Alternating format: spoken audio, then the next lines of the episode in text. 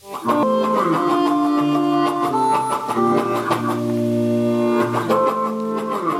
Myrna McCallum, Métis Cree lawyer and passionate promoter of trauma informed lawyering. Welcome to my new podcast, The Trauma Informed Lawyer, brought to you in partnership with the Canadian Bar Association. I believe that law schools and bar courses are missing a critical competency requirement in their curriculum trauma informed lawyering. Becoming a trauma informed lawyer will, among other things, challenge you to critically reflect on your personal behaviors, beliefs, and biases, call on you to positively transform the way you approach advocacy, guide your practice to avoid doing further harm to others, and ask that you commit to remaining open to learn new and old knowledge you didn't know you needed before beginning your career. Your education starts right here, right now. This podcast comes to you from the traditional, unceded territories of the Squamish, Tsleil-Waututh, and Musqueam people.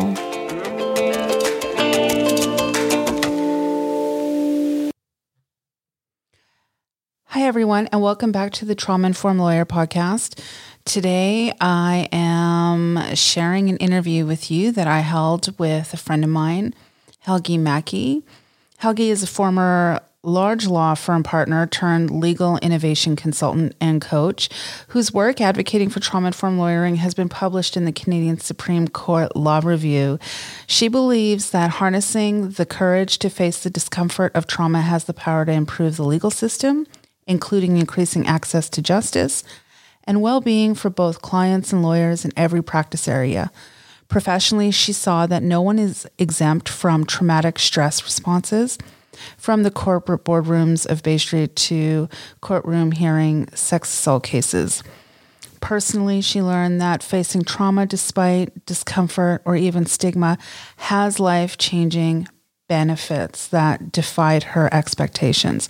The more she has faced the personal impact of trauma, the healthier and happier she has become personally and professionally. The other choice she tried unsuccessfully was living a double life to try and hide the impact of trauma. Helgi's work is inspired by her mother, who died by suicide and who never experienced the legal system as a place to receive help instead of harm. She hopes that the profession will stop trying to live in a collective double life of strength on the surface and suffering underneath. And she hopes one day lawyers will be emboldened to face the uncomfortable truth that many clients hope working with a lawyer will have healing benefits or at least not result in additional harm, even if this isn't part of a lawyer's job description. Helgi Maki is a graduate of the University of Toronto's Faculty of Law with an MA from Carleton University. She joined the bar in 2003 and the New York bar in 2005.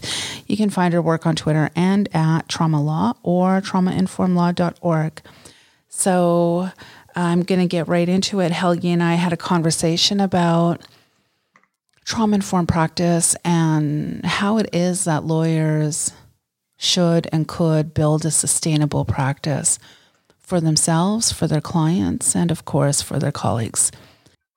Oh, thanks for joining me today. And can you maybe just share with me a little bit about, as a lawyer, what got you interested in the area of trauma and trauma informed approaches? Oh, thanks, Myrna. I'm I'm really happy to be here, and I'm so happy that you created this podcast. Um, I think what got me interested in trauma informed law is a few things. I mean, I'm always interested in hearing why people went to law school, and so for me, um, this is a longer story, but um, which I can go into some other time maybe. But there was a, a crime that occurred in my family, and so that kind of was in the background. And then um, when I went to law school, I remember sitting in criminal law class and um, hearing about the cases, and it was as if the people involved in the case on all sides, it was like their story ended with the case, uh, the decision coming down. And so, and that wasn't my experience. So I kind of remember thinking, well, isn't isn't there more? I remember looking up a the name of a person involved in a case and wondering what happened to them after. And then as I went through my conventional legal career, I found that uh, the same kind of questions kept coming up from uh, clients or other lawyers. Questions like, uh, you know, why did this happen in my case? It felt like people were being jerks. It felt like like my lawyer was a jerk. Or um, I would started helping some people pro bono with sexual assault cases. And um, questions coming up around like why do people see things this way? Why am i not believed or even heard? Why do these things keep happening over and over again? And so i kind of i started to think about law more like how would we think about it if we were running a hospital? And so you know if if i were working in a hospital and someone came to me and said hey i sent my friend who i love to your hospital and they were more hurt than they were helped by what they got there I would really have to reflect on what I was doing there and why. You know how doctors have like the Hippocratic oath, right? Do you feel that lawyers should have the same uh, duty imposed upon them or professional obligation? It's hard for me to answer for all lawyers. I know what I feel inside, and what I feel inside is that I, as a lawyer or now I'm a legal consultant, I want to work in a way where I do not do unnecessary harm right? Like sometimes we do need to uh, argue or assert certain points or act in a way that escalates something because that's in the best interests of our client or their rights. But there are many instances where I can choose. I can choose my response and I don't need to do unnecessary harm. I can act in a way that is sensitive to the needs of everyone involved. How do you think trauma informed approaches can benefit the legal system broadly? So, not just courts, not just uh, like a solicitor's practice, but all participants that you would see within a legal system. I remember, I think you wrote an article uh, and it was published in one of the legal magazines. I forget which one. And you were talking about vicarious trauma. I feel like trauma is a word that people don't like to hear at first and it's difficult to hear. It's um, Bryan Stevenson, a, a lawyer in the U.S., talks about uh, justice. To pursue justice, we need to do things that are inconvenient and uncomfortable.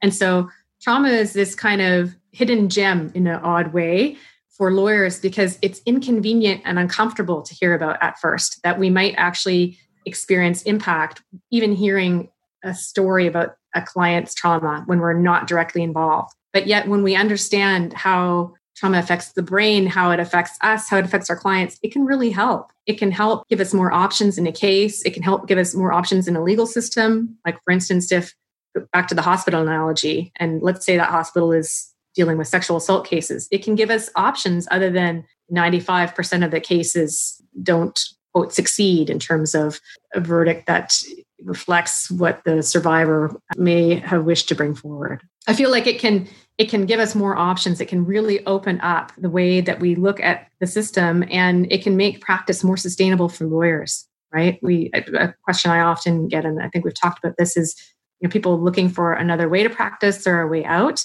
and what about sustainable practice? So, I feel like knowing about trauma and knowing about its impact makes practice more sustainable potentially for individual lawyers and also the system as a whole. Vicarious trauma is not something that lawyers talk about. It's it doesn't seem to be within their consciousness. And I'm curious about what you think about why that is and what it is that lawyers and adjudicators can do to change that. Yeah, it's a big question. I'm I'm going to mix metaphors here, and so I was thinking about um, speaking with you today, and I was thinking about how lawyers are kind of trained like boxers, or at least I felt like I was trained as if I were going to be a boxer. And so to put the gloves on and go into the ring and fight and you know assess the situation and find the different ways to punch and and but I was never, we are never taught, I think, in law school to take our gloves off and even to restore or to seek physio when we are punched ourselves or when we're sideswiped by something. And so there is a relentlessness to the nature of our training in terms of how we're taught to argue and argue again and argumentation as the default strategy and so there are many other strategies that we can use in our toolkits. And so if you put those boxers into a hospital and they're running the hospital, you know, what kind of patient care or bedside manner or even surgery are you getting when all we have are people with their gloves on? And so sometimes I notice that myself. I notice in a you know, let's say a negotiation, the negotiation will be over and I myself will still be somehow in fight mode and someone would ask me an innocuous question and I may still be in argument mode. I've still got my gloves on. And so I need myself to pause and go, oh, okay, argument is done. I can now take my gloves off. Here are the other ways I can work and communicate. Yeah, that's a really really good point. And I would say I've seen lawyers stay in fight mode long after a trial ends and becoming adversarial or even sometimes conflict seeking then becomes just a way of practice. What would you say to lawyers and law firms, particularly like law firms who have a real um, robust articling program? Begin conversations around vicarious trauma, how to embrace that, where to begin? The word that comes to mind as you ask me that question is the word uh, debriefing. And so I think most other service professions across the board, whether it's uh, healthcare, psychology, or even service industries like food and beverage, there's a kind of a debriefing practice where people get together after and say, Oh, how did that go? And how did that work for you? What did you notice in the clients and how they were responding? And we really haven't yet incorporated that meaningfully into legal practice. And so, articling programs, you know, they often have mentorship uh, programs and then work assignment, monthly meetings, weekly meetings. And so, even as simple debriefing over coffee. How, you know, the trauma informed question, the one that is popularized by Dr. Bruce Perry, is, you know, instead of asking what's wrong with you, asking what did you experience? How are you doing? How are things going? And asking those questions in a very meaningful way and being open to hearing about and speaking about their own experience, lawyers' own experiences of mental health and trauma impact. You know, saying, for instance, oh, I found myself in fight mode even after that ended. Or I found myself not sleeping after that case didn't go as I planned. So I think making that space and making it meaningful. And it, it, I'm going to be really real. We have to reward it in some way, right? Our system, legal system is set up to reward winning, whatever that's perceived to be. And so there needs to be an incentive around it. It can't be seen, I think, as it is now, as a loss where, you know, oh, um, that person was was weak or was you know couldn't put on their gloves for that extra hour that day. It needs to be rewarded in some way. I would say some law firms might say, well, you know, we don't get paid for debriefing. We don't get paid. We can't bill the client to take care of our emotional health. Anytime we spend debriefing or talking about feelings takes away from our billable hours. What would you say to folks who come from that perspective? Yeah, I think it's possible to challenge that from two perspectives. One is now we have more data that is being gathered and emerging in terms of looking at law as a series of, of patterns as opposed to just case by case. And so, you know, a debrief is also about what worked here, right? what it doesn't need to exclude the things that worked here in terms of what allowed us to be compensated compensation isn't off the table it can be part of it it can be part of how we're working efficiently effectively sustainably and for some reason i'm reminded i was uh, talking to someone who had worked with the world bank and they had suggested that you know looking at reducing trauma impact in the world, particularly among women, among mothers. This actually increases, I don't want to look at it this way, and this is not my primary way of looking at it, but economic productivity, right? So people can't be productive in the same way at the same time as that they're on the end, the wrong end of the boxing glove, right? And so linking those in a more in a heartfelt way, not just a numbers way, um, I think could help there. And I'm sure there's data around it if people need to be convinced, as lawyers always do.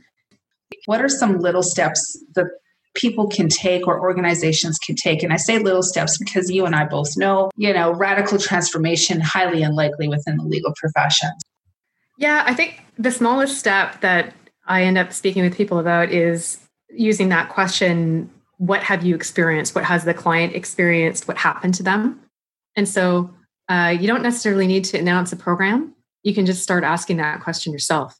So, I mean, that's kind of how I started way back um, when I was I was a grade one, embarrassingly, when I started thinking about law school, right? And so, you know, what happened here? What did people experience? And so, if I could change only one thing and one phrase, I would change the difficult client conversation that I think end up, ends up being had in the back office or over coffee you know oh wow that client was difficult and so it's not even necessary to argue with it and put on your boxing gloves. The simple change that can be made is, oh, I wonder what they were experiencing, right? I wonder what was going on. And just asking that question. I mean, I once had a conversation with someone told me about um, the fact that they had just regained employment after having been in prison. And somehow I asked the question, it kind of popped out before I could stop myself.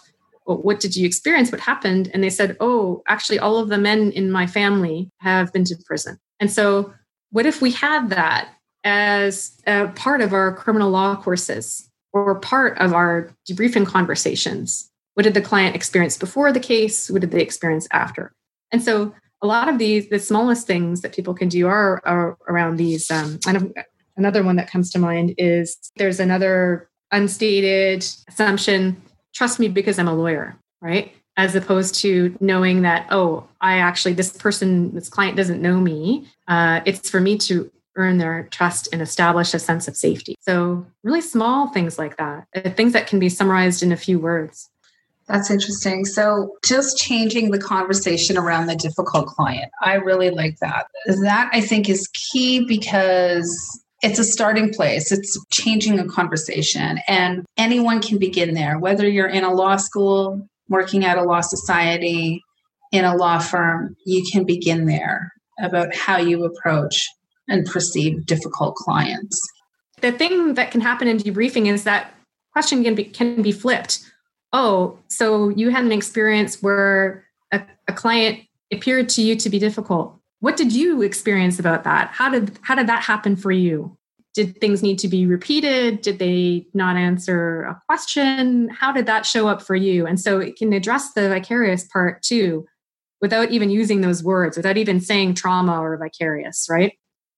I think that's really brilliant. So you could begin to introduce these concepts and these ideas without even attaching the, those words like vicarious or trauma to it, which those words alone likely carry a ton of stigma or ideas that some folks might be resistant against. So that's really interesting. Um, it's really about reframing your language and reframing your approach. So I, I kind of came up I, as for a presentation I did around uh, adverse childhood experiences in San Francisco. I kind of came up uh, with a list of these covert questions we could ask.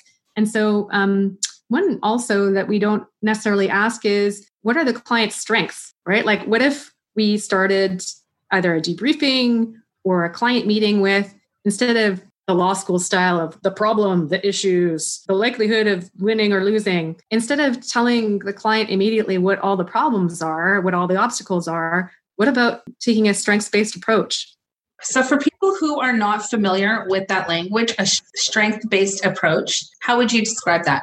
I would describe that as um, taking a step back uh, from the case and the client, perceiving them as a client, and looking at the situation from a very human perspective and asking ourselves and the client what do i offer here? What do i bring? What what helps me in this situation? And it could be a very human thing like the client is taking this case very seriously. It's important to them. It has meaning to them. That is a strength. And you know and that's that never comes up as a on a law school exam or as an issue or part of the problem and that can be really motivating for clients yeah. I'm thinking back to sustainability, your comments on sustainability and how incorporating a conversation within the workday about particular like challenging cases or challenging content um, to include debriefing, etc. What would you say to, let's say, the law student who decided to go into law school because they're very passionate about justice for children uh, within the context of a family law practice. Let's say they know they want to be a family law lawyer. Maybe they experience like a horrible custody battle when their parents divorced, etc. And they're like, no, there has to be a better way. I'm, I'm going to go into family law and I'm going to find a better way. What would you say to that law student in terms of things they ought to turn their mind to to ensure their own sustainability and their own well being as they get into a practice area that can be quite emotional, quite draining, and quite challenging. One piece of advice that I would begin with, and again, this is something we don't talk about in law school and sometimes not in the health system is I would um, suggest that they look at what is energizing for them, what gives them energy, what feels motivating, and what feels heavy or like it is not motivating. And so I think for practice sustainability, I think of the environment as a model, right? Where is your sun and your water and your fertilizer coming from? And really, when we look at the model we're taught, you know, lawyers are supposed to be reasonable people negotiating with reasonable people, and we're supposed to just keep punching until somebody wins. And that's not really how it works. There are all these preconditions of food and sleep and movement and healthy relationships and mental health and uh, some kind of connection, I believe, with mindfulness and introspection and reflection. And all of these things are preconditions. And so I would say look at those preconditions as well as what gives you energy and what does not in this, and to track those kind of patterns. And there are a lot of, um, there's an emerging dialogue around this. There's um, a pilot project that became an official form of court in Florida uh, called Zero to Three. It's, it's the Infant Court Project automatically if a child is under the age of three there's a different process that happens because they know that the attachment bonds and being present with parents at that age is so fundamentally important for brain and emotional development all levels of development. And so i would say okay take an example of something you aspire to. Maybe this is one and compare and contrast it with your current practice. Like what is happening in that situation that you like or you find hope in or you find meaning in or it gives you energy as I want to do that. I want to help people with that versus, you know, what's happening in your own practice. Maybe your own practice is, and I certainly experienced this, it's, you know, feeling like an email traffic controller and, you know, where every email is a punch and that can feel draining after the thousandth email of the day. And so uh, looking for models that you can incorporate into your own practice that provide that energy and meet those inner conditions as well as the outer conditions. I've met a few younger lawyers who have told me about doing uh, like frontline social justice kind of work. That's really quite challenging draining like emotionally spiritually like on all levels. And some have admittedly taken some time away to restore themselves like a year or two away from the practice to do something else to regain what it what it was that was drained and then come back to it. But what would you recommend for individuals who are really on the front lines and in the path of traumas of others on a daily basis? What would you say to those folks to to empower them and to help them build a sustainable practice and not just for themselves but for their colleagues because of course we know these frontline people they don't do what they do in isolation they couldn't do it alone because if they did you know it wouldn't be long before they would completely be devastated. So, for folks who are working on the front line within an organization that does a lot of engagement with traumatized persons, what would you say to them to build a, a sustainable practice? I ha- my heart goes out to the front line, especially right now, you know, and in the middle of this pandemic. Right, we're talking in the middle of a pandemic, and um, you know, one thing that comes to mind is to not fight the river. And so, I mean, the unfortunate reality of our current world is that we don't have a, a magic solution that is, let's say, you're working in a, a, a clinic environment where there's a lot of violence that you're dealing with or stories about violence. And so um, we often talk about stopping cycles of violence and or even shifting them. And so it's very difficult to say this, but it's, you know, we're in a time in our world where it's not going away. It's actually present and so to um, there, there's analogies about trauma, like you know, thinking that you're not going to be affected by it is like thinking you're going to walk through the river and not get wet. And so I think as lawyers, we not only want to stay dry while walking the river, we want to stop the river, we want to divert it. And so to be really real about, okay, my job every day is to walk in and out of the river. And it may by my act of doing this, the river may shift over time, um, but to have some real anchors around culture shift, which is what we are trying to do in the justice system, I think, right? We're trying to make uh, violence less prevalent. To do that at the same time as holding the other thought, which is I may in my lifetime not shift the river and still my work can be meaningful. And so that's sort of an overall framework. I love that. That in all your time, you may not be able to shift the river, but your work can still be meaningful. Yeah, I love that. So I'm thinking, Helgi, as we're talking about this, like I see the theme of our conversation really emerging, and that being how do you develop a sustainable practice? We can't identify individuals uh, by their legal issues. We have to see them as the whole person. And the same applies to ourselves. We're not just lawyers, we're whole complex people who show up to do advocacy. And so, what's a piece of advice that you would give to folks? And right now, I'm thinking about the young lawyers and the law students about how they can build a sustainable practice that really incorporates a trauma informed approach? I think I would say this is a classic don't do what I did. Um, I think that the way our training works, we're encouraged to leave parts of ourselves out and split ourselves um, to kind of live two lives to you know secretly catch up on sleep and then show up at the office pretending like oh the level of hours here doesn't affect me and so if I could go back in time myself, I would say to myself, don't split yourself. Don't try and live a double life. Don't try and pretend like your vacation doesn't involve elder care or dealing with trauma. I would, you know, it, of course, we need to um, respect our own sense of, of privacy and who we feel safe speaking with. And yet, would you say boundaries are really critical, Helgi, like to identify them and to stay true to them? Yes. And I think I overdid it. So to have boundaries without overdoing them and having them being ironclad. So um, in terms of advice for creating community, I mean, that community can include clients who want to work in a trauma informed way, right? And so connecting with clients and saying, I remember speaking with one client in particular and talking with them about, um, even though it wasn't something we were specifically working on, they asked, Oh, what are you doing on the weekend? And I said, I'm writing this thing about trauma. And then, you know, have you heard of Dr. Nadine Burke Harris and her six points about the ways to prevent trauma impact? And, you know, it, and that led to a sense of community with the client and the client connected me to someone who wanted to write an article about trauma in the legal system.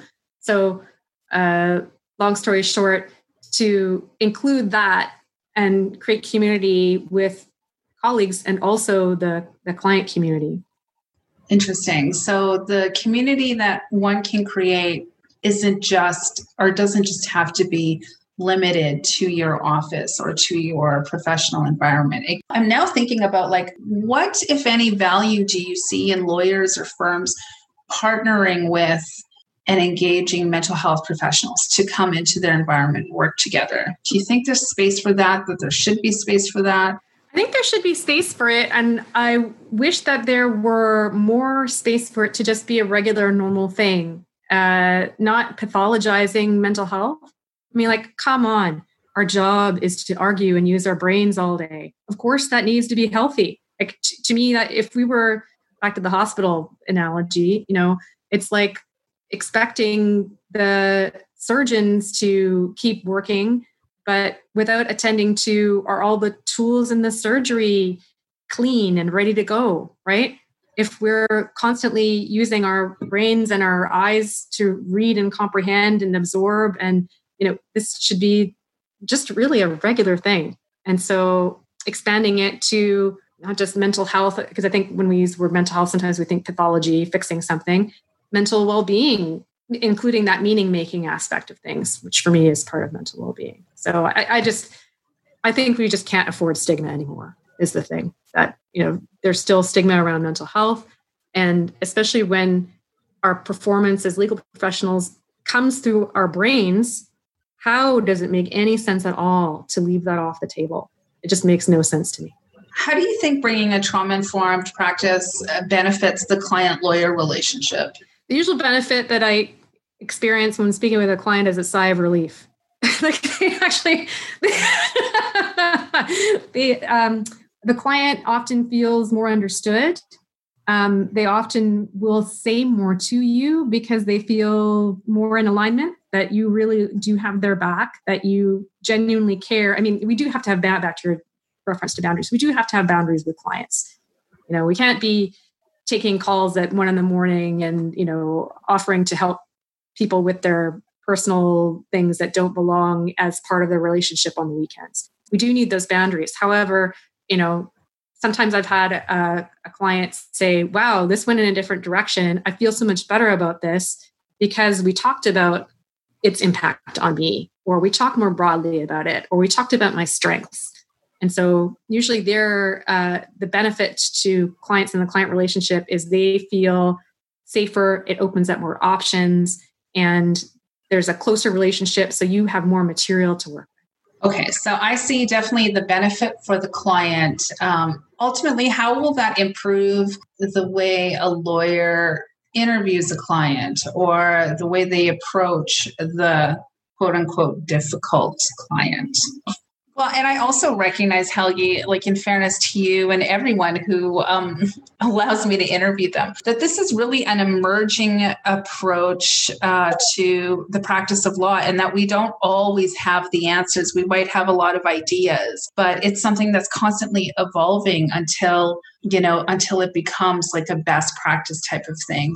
So one thing I did um, experience and I, I, like to frame things in terms of my own experience because I actually think that's sometimes the most compelling. And you know, in, in this area, you're right; it's emerging, so it's more difficult to draw on a study. And so, when there is a situation of the the difficult client, um, you know, the client isn't responding, or the you know, uh, what might be labeled as difficult. When I am able to take a step back and open up my perspective on not just the client, but the situation, the case, myself, then I'm often able to see something that was obscured by my focus on getting the answer, right? So in law, we're trained, we, we need to, it's like we're chasing a ball, get the answer, win it, and this very sequential, linear way of pursuing something. And so one time I was working on this is actually about a paper, working on an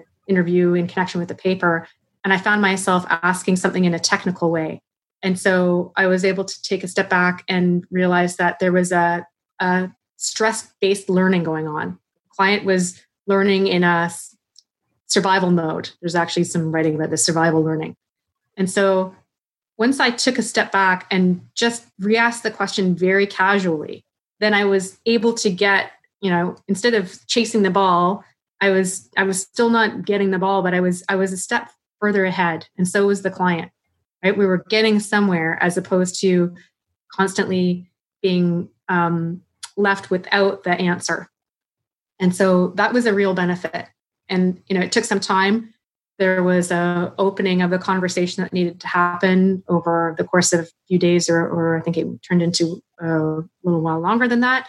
It ended up going somewhere. Conversations can go somewhere that would otherwise have nowhere to go it sounds to me like what you're describing is really that there are benefits for lawyers who engage with clients in a way where they adapt the way they engage. They're flexible in their engagement versus uh, following maybe a strict script, very precise, right? And so if you just kind of let go of that a little bit and be a little bit more, uh, maybe less formal or less rigid, then what presents might be everything you need.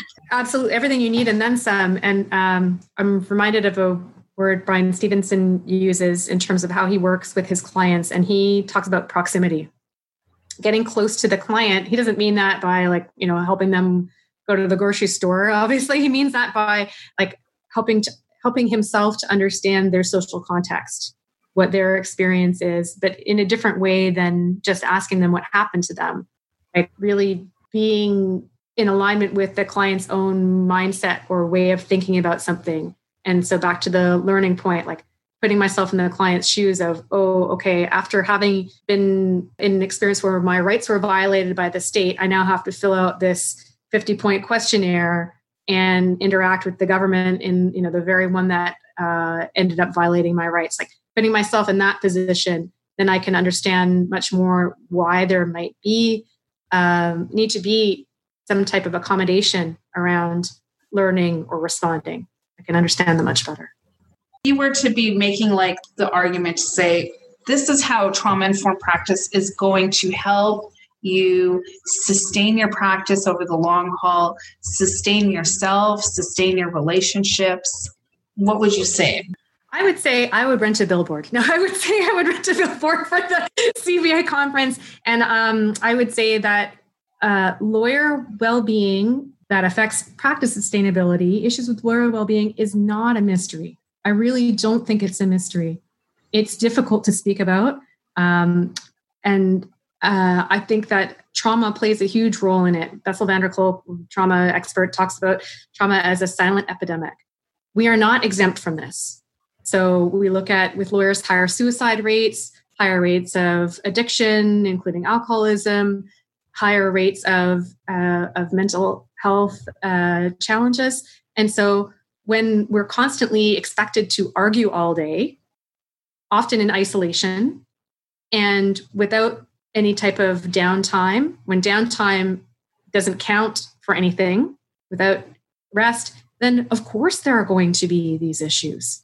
And so I think that, you know, when we work with trauma, we have a much greater chance of succeeding in creating a, a sustainable approach to legal practice than if we don't. It, like right now, what if we were not talking about COVID 19 and all of the symptoms and issues, right? Would we expect to resolve it or, or cancer? We, we, we don't expect to resolve the things we don't talk about. But somehow, when it comes to practice sustainability and lower well-being, we think, oh, by talking about the the the pieces of the iceberg that we can see above the water, when we talk about those, that's efficient. I don't think it is. I think we need to look at the the seascape and all of the components of the iceberg underneath the sea level that go on all the time right? The fact that we're you know it's a it's a given of our jobs that we're just expected to constantly argue and without support and without speaking about mental health.